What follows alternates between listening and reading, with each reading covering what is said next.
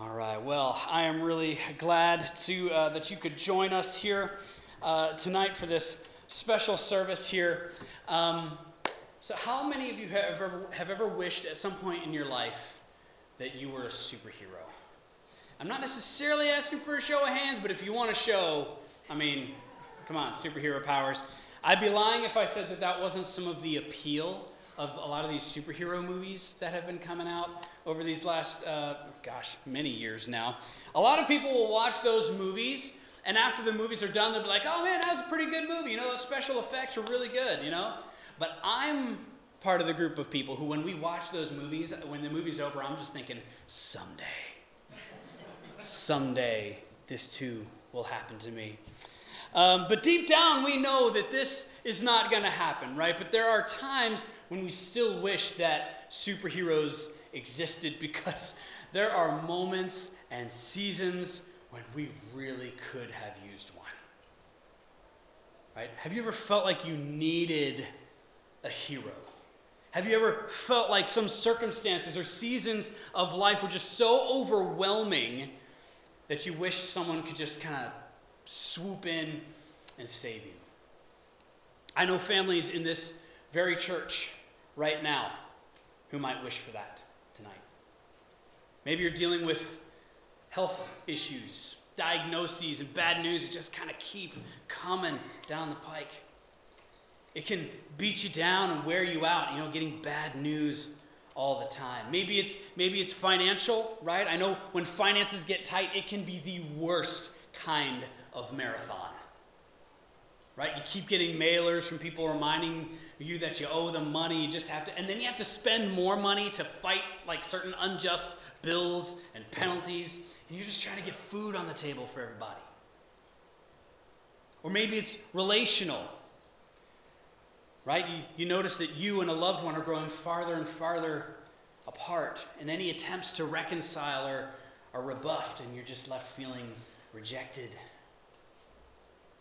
there are all kinds of times when we might feel like we need a hero, someone to step in for us. For others of us, maybe we don't feel like we need a hero often enough.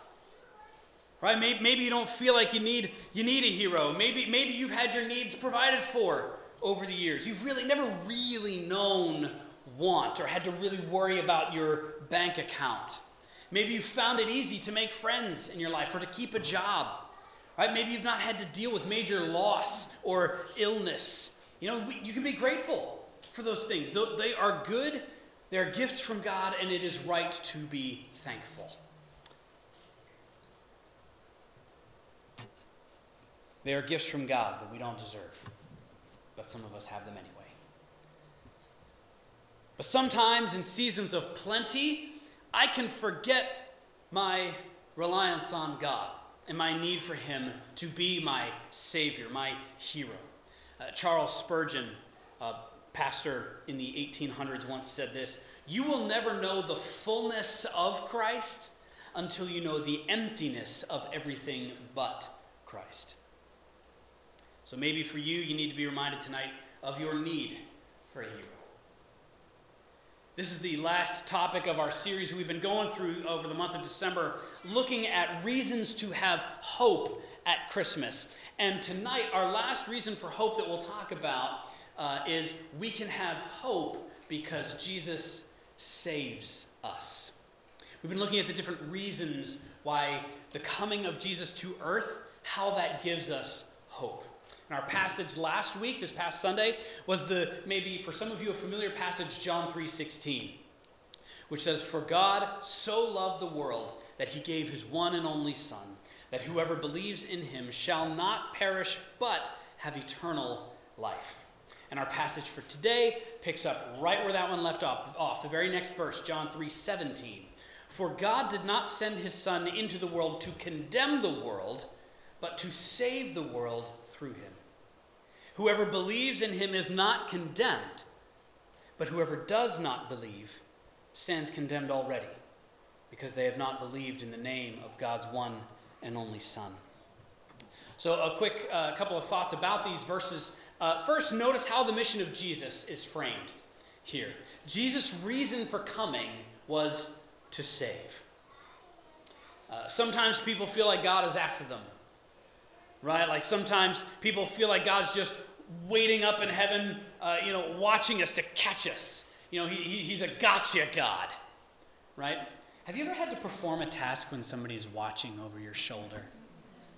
That is the worst, isn't it?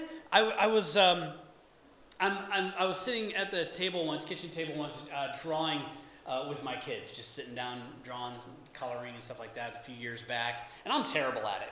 Um, but it's fun to do anyway. And one of them was like, "Hey, draw Harry Potter, Dad."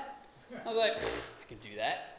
So I, started, so I started into it, and one of them comes around the side of the table and starts looking over my shoulder and breathing in my ear, watching as I'm drawing. And I was just like, "Get away! I can't draw. I can't work in these conditions."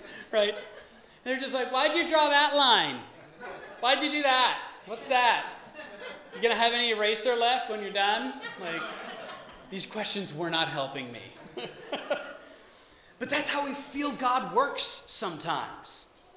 Right? It's like God has asked us to do a certain thing or live a certain way, and He's just up there watching over our shoulder, breathing down our necks, just to catch us in a mistake. But here it says that Jesus came to the world not to condemn it, meaning He didn't come to bring judgment. Now, uh, judgment happens at the end of all things. That is in Scripture, but the judgment is based simply on our acceptance or rejection of the work of Jesus that is freely offered to all people. It's not based on our performance, but on our acceptance of His performance. Jesus' reason for coming was, in fact, to save all people. And, and it says in the, the previous verse, verse 16, that the reason he came to save all people was because he loves them. He loves us, so he came to save us. He is not in a cop car hiding behind a billboard with a speed gun waiting to catch us. He's taking the penalty of all of our mistakes and sin and bearing it himself out of love for those he created. Uh, another note about this passage is just a note of clarification. Uh, as you read the Bible, you'll come across phrases like the one at the end of verse 18 here to believe in the name of God or the name of Jesus. Uh, back in the time period, to believe in the name of someone was to believe in the person themselves, right? It was just a manner of speech uh, in this time period. So when we sing songs like um, Your Great Name or something about the name of Jesus, we're singing about Jesus himself and borrowing that figure of speech. There are oftentimes things that we have to uh, explain and get to know about certain words that we use. Uh, as we were singing, Caden reminded me, he's like, hey, Dad, that word Emmanuel, we don't use that word anytime but around Christmas. Maybe you should tell people what in the world that means. I'm like, dude, that's a really good idea. So, yeah, it just means God with us. So, when we talk about Emmanuel, we're talking about a God who is with us and close to us. So, Jesus has come to save us and not condemn us. But the impact of these words, save and condemn, are, are more fully realized when we understand what we are saved from and what condemnation uh, really means, right? Understanding what this means is important because if we don't understand the stakes, if we think that there isn't much to gain or lose by following or not following Jesus, then we'll most likely choose not to follow him because the stakes, they, they just won't feel like they matter enough. So what are we saved from? What are the stakes here? Romans 6:23 says this, "For the wages of sin is a stern talking to from God." No, right? That's not that's not hmm, it's the new Ryan Stockton version. That's what I wish it said. no, it doesn't say that. The wages of sin is not a stern talking to from God. It's not a timeout. It's not a deduction of our allowances. The wages of sin is death. But the gift of God is eternal life in Christ Jesus our Lord. Now, some quick definitions here. Again, defining terms, right? Sins are the things that we do or don't do that go against the will and the character and the desires of God. Those are sins.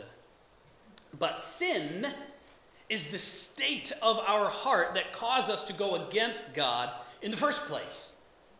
Right? Our sin nature causes us to commit sins. Right? We can try with willpower to stop sinning or live a more moral life, um, but there's nothing that we can do to change the sin nature of our hearts. So, this passage tells us that the wages of sin, meaning the thing that we earn through our sin, is death. Death is the paycheck that we earn for our sins. Now, this paycheck of death may not sound like a very loving thing for God to do, right? After all, we claim that God is loving, right? So why would he condemn us to death for not following him? Here's, here's the thing in Scripture, we see that God himself is life. He's the source of life, he's the source of good. So when we choose God, we choose life. But if we choose not God, basically anything but God, if we choose not God, then we choose not life.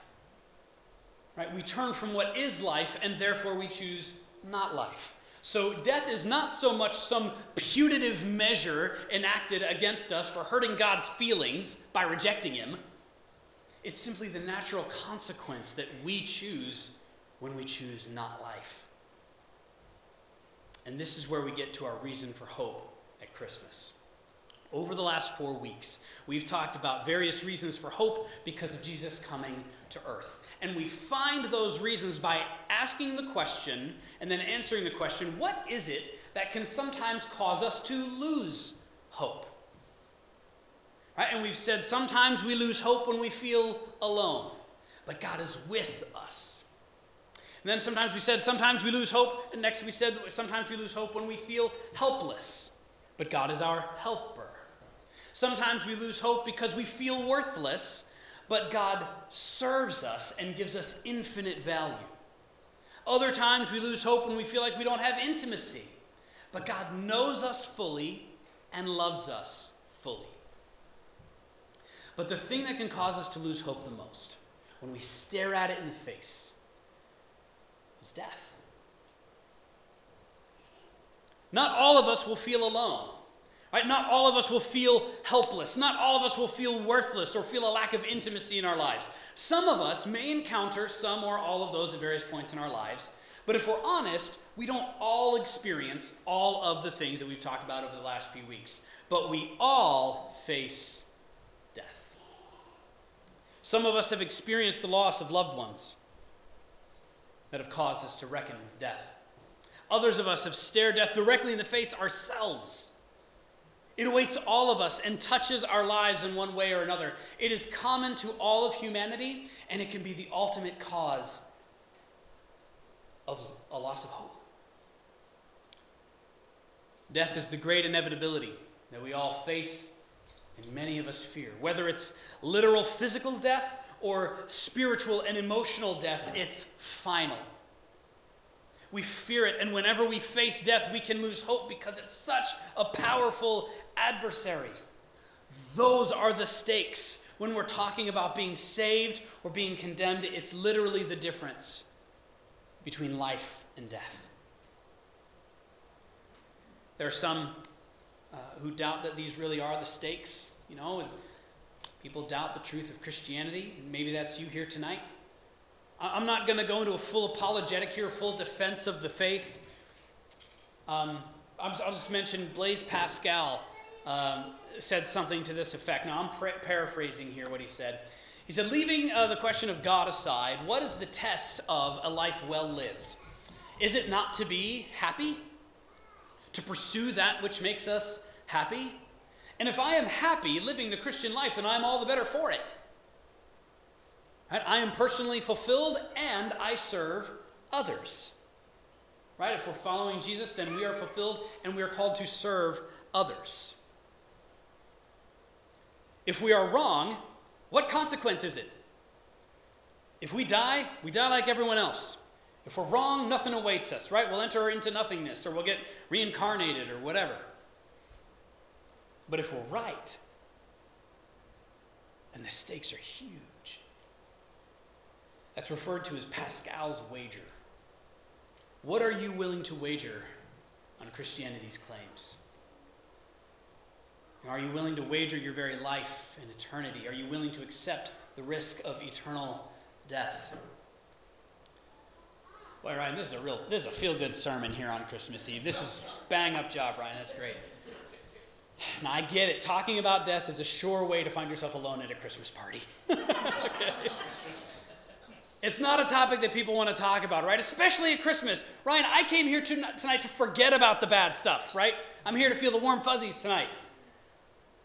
But Christmas is actually an opportunity for us to reckon with our humanity in such a way that we can have hope. John 3:16 says that Jesus came to our world, he became a human that was then subject to death because of God's great love for us. But our verses for today say that Jesus saves us. We are, in fact, not condemned. And how are we not condemned? Like, what does it take to be saved? Verse 18 Whoever believes in him is not condemned, but whoever does not believe stands condemned already because they have not believed in the name of God's one and only Son. It's belief. Belief in God. And please understand that belief isn't a feeling, it's a choice. Belief is a choice. Sometimes you won't feel like believing. It's a lot like love in that way. But it's belief that Jesus lived the perfect life that we couldn't live, died the death that we should have died, and rose again to give us hope. Belief that God took the wages of sin that we earned, that paycheck of death, He took that and gave us a new paycheck instead, that of eternal life with Him. It all happened because Jesus came to earth. The coming of Jesus was to save the earth, not to condemn it. That's why the angels who, who came to the shepherds on the night of Jesus' birth, that's why they could say that the, the news that they were bringing would bring, bring great joy to all people. that's, that's good news. Makes me laugh. And here's a humbling realization to come to when we think about this a little more deeply. Your pastor, me, needed to be saved just as much as the worst of humanity. Okay, we think about people like Stalin, Hitler, Abubakar Shekau, right, one of the leaders of Boko Haram, Nigeria. These men had killed countless people done the worst of the worst to fellow humans. And the root of my sin is the same as theirs. At the root is, is a desire to be king of my own life, a pride that puts me first, my desires first, to be my own God, and sees other people as there to serve me or as less important than me. Now, one could say, yeah, but Ryan, your sins never caused a genocide. Okay, yeah, true. but ultimately, Jesus pointed to the heart. In the Sermon on the Mount, one of Jesus' most sermons, which we're going to be spending a lot of time in over this next year, which I'm really excited about, um, he talked about how the law says not to murder. But Jesus says to even hate somebody is wrong.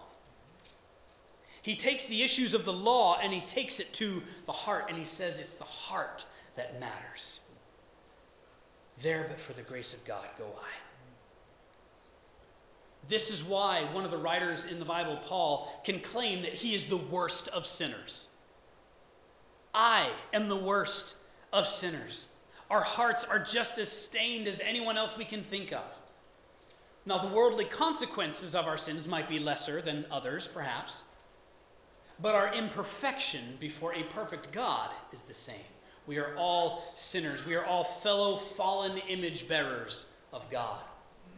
For all have sinned and fall short of the glory of God. I need a hero. We need a hero. Batman is not big enough. He can only save Gotham sometimes. Captain America, he's one of my favorites. Even he's not strong enough. Neither is Thor, Green Lantern, especially not the Ryan Reynolds version. Star Lord, they can, they can only save physical lives. And as my wife has to continually, continually remind me, they're, they're not actually real. I need someone who can save my soul. And that is why Jesus came. We all face death at some point. We can't stand up to it on our own. Willpower doesn't stop death. Right? We aren't strong enough. Relying on our gifts, relying on our gifts or personalities, they might win us new friends, right? It might gain us intimacy. We might be able to help others and serve others, but none of our gifts, our personalities or willpower allows us to defeat death, physical or spiritual. Jesus is the only one who has stared death in the face and taken all that it can give and come out on the other side. And when we believe Hear me tonight.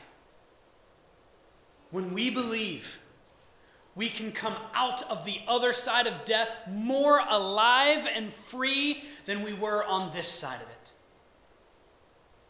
We will enter into his presence where there is fullness of joy.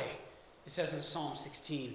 And then in Revelation 21, it says that in God's presence with him in heaven, that he will wipe every tear from our eyes. There will be no more death, or mourning, or crying, or pain, for the old order of things has passed away. Think about that. No more death. We, we can't even conceive of something like that. No more mourning, or, or crying, or pain, and fullness of joy. That is the culmination of our hope. And that is why Jesus came at Christmas.